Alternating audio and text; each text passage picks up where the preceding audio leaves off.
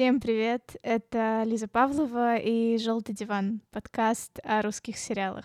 В нем мы говорим о любимых актерах, крутых и не очень сценарных решениях и находим, что же еще посмотреть после понравившегося проекта.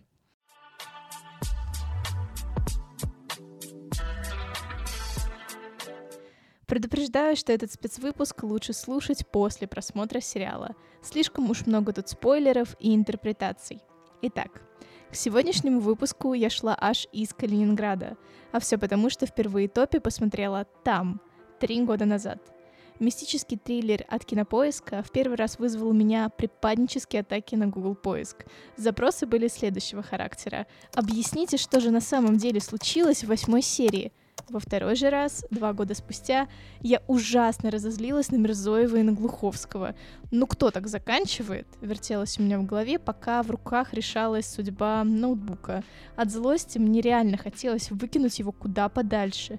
Не помню, когда последний раз так бесилась после просмотра сериала. Но все по порядку.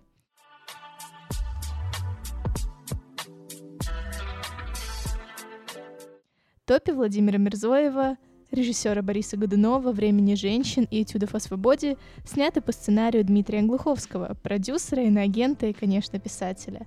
Думаю, вы не раз слышали про ту самую сцену из экранизации его романа «Текст» или читали «Метро 2033». За психоделический саундтрек в топах отвечал российский композитор Райан Оттер. И знаете, смотря сериал, действительно тонешь. В отчаянии, в переживании за героев, а затем и в рефлексии. По сюжету отчаянные москвичи бегут от проблем. Они отправляются на поиски чудотворного монастыря в Архангельской области, а оказываются в непроходимой глуши. Видел твой пост на Фейсбуке, хотел вот вписаться, если не поздно еще. Не поздно, поехали, будет классный трип. Луга, поля, морожка, балалайка, банька. Православная спа, короче. Чем дальше в лес, тем больше мистики. Ядовито-розовые облака на горизонте, исчезнувший после аварии водитель, безучастные, словно зомбированные жители, мертвецы, разгуливающие по дому, и запустение, конца и края которому нет.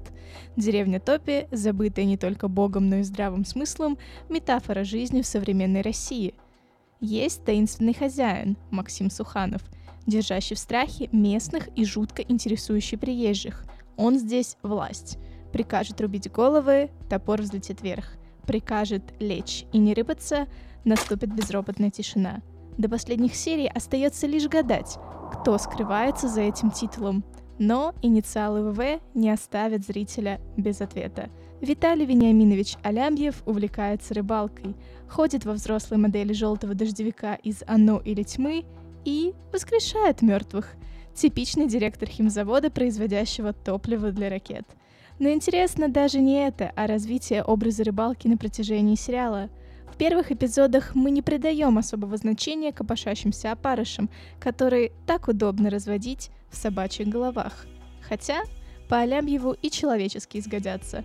Но после того, как в Библии находятся всевозможные поплавки, понимаем, что ловит директор не только карпов.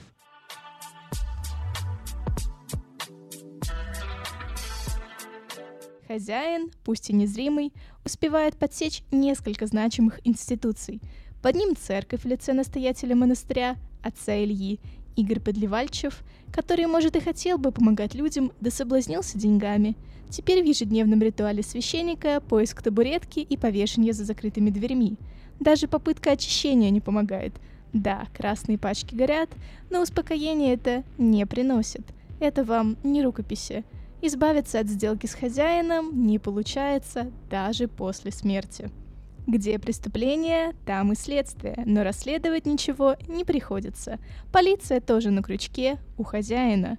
Капитан с говорящей фамилией Козлов, Александр Доронин, уже не первый год берет взятки на лечение умершего сына и, симулируя деятельность, разъезжает по местности на служебном автомобиле – когда главные герои — отчаянные москвичи, умирающий от рака айтишник Денис Цветов, Иван Янковский, жаждущий сенсации журналист Максим Кольцов, Тихон Жизневский, потерявшая сестру Софья Громковская, Анастасия Крылова и сбежавшая от жениха Эля Мусаева, Софья Волочинская, обращаются к Козлову за помощью, тот сначала отказывается. Предлагает искать пропавшую подругу Катю Лебяткину, Катерина Шпица, только через трое суток, но красную купюру все равно берет. И даже делает вид, что занимается поисками. Во время блужданий по лесам группа и натыкается на третью категорию лиц, которую власть непременно должна взять под контроль – заключенных. У них в топях раздолье, настоящая воля, не то, что на зоне. Хорь Дмитрий Глазачев и Чучундра, напишите в комментариях, если вы знаете этого актера, неизвестными зрителям заслугами выбили себе островок спокойствия, поляну, обтянутую оградительной лентой. За нее даже хозяин ступить не смеет. Так себе и живут. Помидоры в банке закатывают, да между сосен в балаклаве скачут. А все для того, чтобы в финале продемонстрировать высшую степень повиновения, стать очередной черепушкой для разведения опарышей. Примечательно то, что Хорь пытается сопротивляться хозяину. Если переходить в прозу, после убийства Чучундры сбегает в лес. Там его поджидает охотничья яма с кольями. Получается, от судьбы в России не убежишь? Это не раз доказывают отчаянные москвичи. Пронюхав, что в топях творится неладное, они все собираются дать дёру — но вот незадача. Катя потерялась не в лесах, а во времени, Софья начала мертвую сестру видеть, привязалась к монастырю накрепко. Элли пережила главный ужас всех кавказских народов в бывшем здании школы. Макс подружку нашел, даже симпатичную по местным меркам, настоящую провинциальную лолиту. А Денис так вообще первым догадался, что умер. И как такой командой мечты сматываться? Как сопротивляться? Какое-то место нехорошее. Да, вымирает русская деревня. Тут что-то творится. Два человека за сутки исчезли. А у нас и не такое здесь происходит. Лет сто назад подругами были, помнишь? Я пытался уйти, но опять вернулся сюда. Чудотворное место оказалось. А, ты не верил? Я думал, вы умерли. О как? А я думал, ты умер.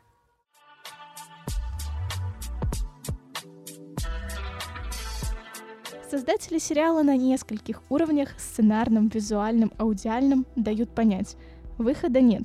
Никто из героев так и не выбирается из топий. Все они либо погибают, либо прогибаются под хозяина. Финальные кадры подчеркивают эту идею. Софья, казалось бы, сбежавшая из деревни, садится на поезд.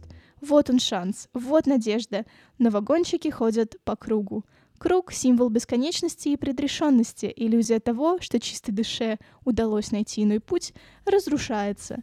Прислушавшись к саундтреку, догадываешься, что нам с самого начала спойлерили финал. Нам кажется, что герои что-то изменят. На деле все предрешено. Здесь такая одна, под ногами земная твердь Ненадежно зарыта смерть. Под ногами озерный ил В надежно забыто все, чем я был. Не тону, а гуляю по дну. Меня сделает чище вода И чутье проведет сквозь мрак. Оружие сквозь того, кто враг. И меня прикроют друзья И собой прикрою свои Беги. И я не слепец, я храбрец я человек, а не зверь. Проверь Вернемся к эмоциям. Почему я бесилась? Потому что согласна с авторами, но ничего не могу изменить. Потому что нашла свое отражение в героях, но оно не выглядело привлекательным. Потому что мне не оставили надежды, только ее иллюзию. Финал Топи полнится горьким бессилием, которое хочется смыть себя, но после этого кожа бы продолжала зудеть.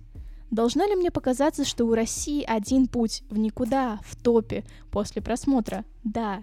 Именно эта однобокость и раздражает, даже немного злит. Из-за отсутствия надежды, а вместе с ней и контраста, художественный сериал, пронизанный образами, превращается в озлобленный пост в Фейсбуке новоприбывшего в Латвию иммигранта. Ни в коем случае не в укор всем уехавшим, лишь попытка передать вам свои ощущения — все потому, что создатели не предлагают зрителю альтернативных сценариев. Если в первый раз эпоху груза 200 это могло шокировать и вызвать обратную реакцию, то сегодня, когда интернет полнится жутью, хочется найти способы справляться с ней. Авторская мысль, тем не менее, не делает художественный язык сериала скуднее. Калейдоскоп образов, отсылок на другие произведения культуры, личности и события доказывают не только актуальность топий, но и причастность сериала к искусству.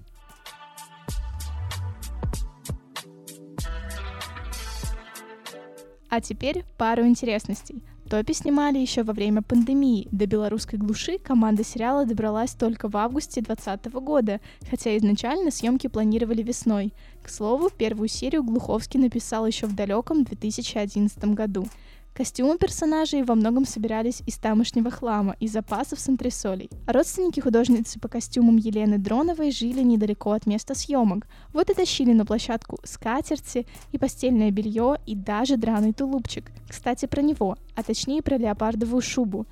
Если вы внимательно смотрели сериал, то наверняка заметили ее таинственные перемещения. С вешалки монастыря до на плечи Лизы, сестры Софьи, а затем и в руки хозяина. Именно с его подачи она, наконец, обретает постоянного носителя — Дениса. По задумке Мирзоева и Дроновой, шуба на Титове не просто кичевый аксессуар, а настоящий атрибут, трофей, отличительный символ. Помните, как она попала к Дэну? После того, как была отрублена очередная голова. Скажем прямо, шуба с барского плеча — награда и в то же время маркер слома персонажа. Денис из первых серий канул в топе, а вот кто перед нами и с какими демонами он в ладу, остается только гадать.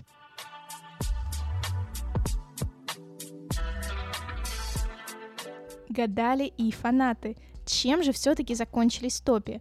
Озвучу самые популярные теории. Наиболее расфорсенная и по литературному возвышенная версия. После аварии еще в первой серии герои застревают в чистилище. Ох, не зря мы божественную комедию читали. Напомню, что чистилище — перевалочный пункт между раем и адом. Поданты туда попадают души, успевшие покаяться в согрешенных грехах. Отбыв свой срок, они могут достигнуть рая. Актуально ли это для наших москвичей? И тут снова развилка — Кажется, фандому Топи пора писать свою графическую новеллу. Некоторые считают, что выбраться из чистилища все же можно. По этой теории герои либо умерли, либо в коме, но могут перейти в лучший мир, если, конечно, справиться со своими страхами и покаяться в грехах. По альтернативной ветке, как мы знаем еще с гранатового альбома, выхода нет. Москвичи застряли в безвременье и готовятся к последнему путешествию. Этой версии явно вторит фигура водителя. В его кузове, напомню, был труп. Следовательно, в нем может угадываться образ Харона, перевозчика душ через реку Стикс. Но никто не хочет работать бесплатно, даже в аду. Именно поэтому в древности мертвым под язык клали монеты, чтобы они смогли оплатить последний путь и достичь царства мертвых. В нашем же случае жители Топи об оплате, видимо, не позаботились, вот и ждут приговора от местного хозяина. Если вы не любители оккультных наук, мистификации и божественной комедии, теория Топи «Аномальная зона» для вас. Помните розовые облака из первой серии? Они взялись не просто так. В преддверии финала мы узнаем о Порожском химическом комбинате и аварии. Вот тебе и зона отчуждения. Тут и дед в попугая превращается, и умереть не получается. Сюда же можно приплести версию о том, что вся соль, и бог знает что еще, в воде. Комбинат попросту травит ее. Вот жители и бредят. Улетают на ракетном топливе. В таком случае тебе не только радуга тяготения привидится, но и смерть, и перевертыши, и даже военная атака. Последняя в этом выпуске теория явно для поклонников тьмы. Не зря ранее мы вспоминали желтый плащ Алябьева – как работает предполагаемая временная петля, эпицентр которой, забытая всеми деревня, заведомо неизвестно. Мы можем лишь наблюдать, как стремительно стареет Катя и, вероятно, Дауд, преследователь Эли, если в школе, конечно, был он. Напишите, кстати, что думаете об этом. Я до изучения фанатских версий даже не догадывалась связать двух персонажей. Вот тебе и внимательно смотрела дважды. Зато теория о том, что Нюра — это Софья в старости, так же, как Вениамин — дряхлеющий Денис, появилась у меня уже после трех просмотренных серий. И нет, для себя я так и не ответила на вопрос, что все-таки это было, если брать в расчет Лора. Одни теории, на мой взгляд, противоречат другим, так же, как и персонажи. У каждого в топях правда своя, и в этом прелесть сериала. Несмотря на жуткую хтонь, обреченность, мотив бесконечных страданий, иллюзию счастья, привет финальным кадрам, вариативность интерпретаций — несомненный плюс.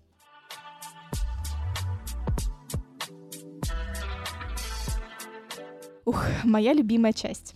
Что смотреть, если топи вам понравились? Советовать тьму по негласным правилам этого подкаста я права не имею, но намек вы поняли — Тогда предлагаю мрачный, отчасти мистический триллер от платформы «Премьер» с Кириллом Кяра в главной роли. Называется он «Эпидемия». На сегодня вышли два сезона. Рекомендую к просмотру первый. Мне его удалось заценить еще на Netflix.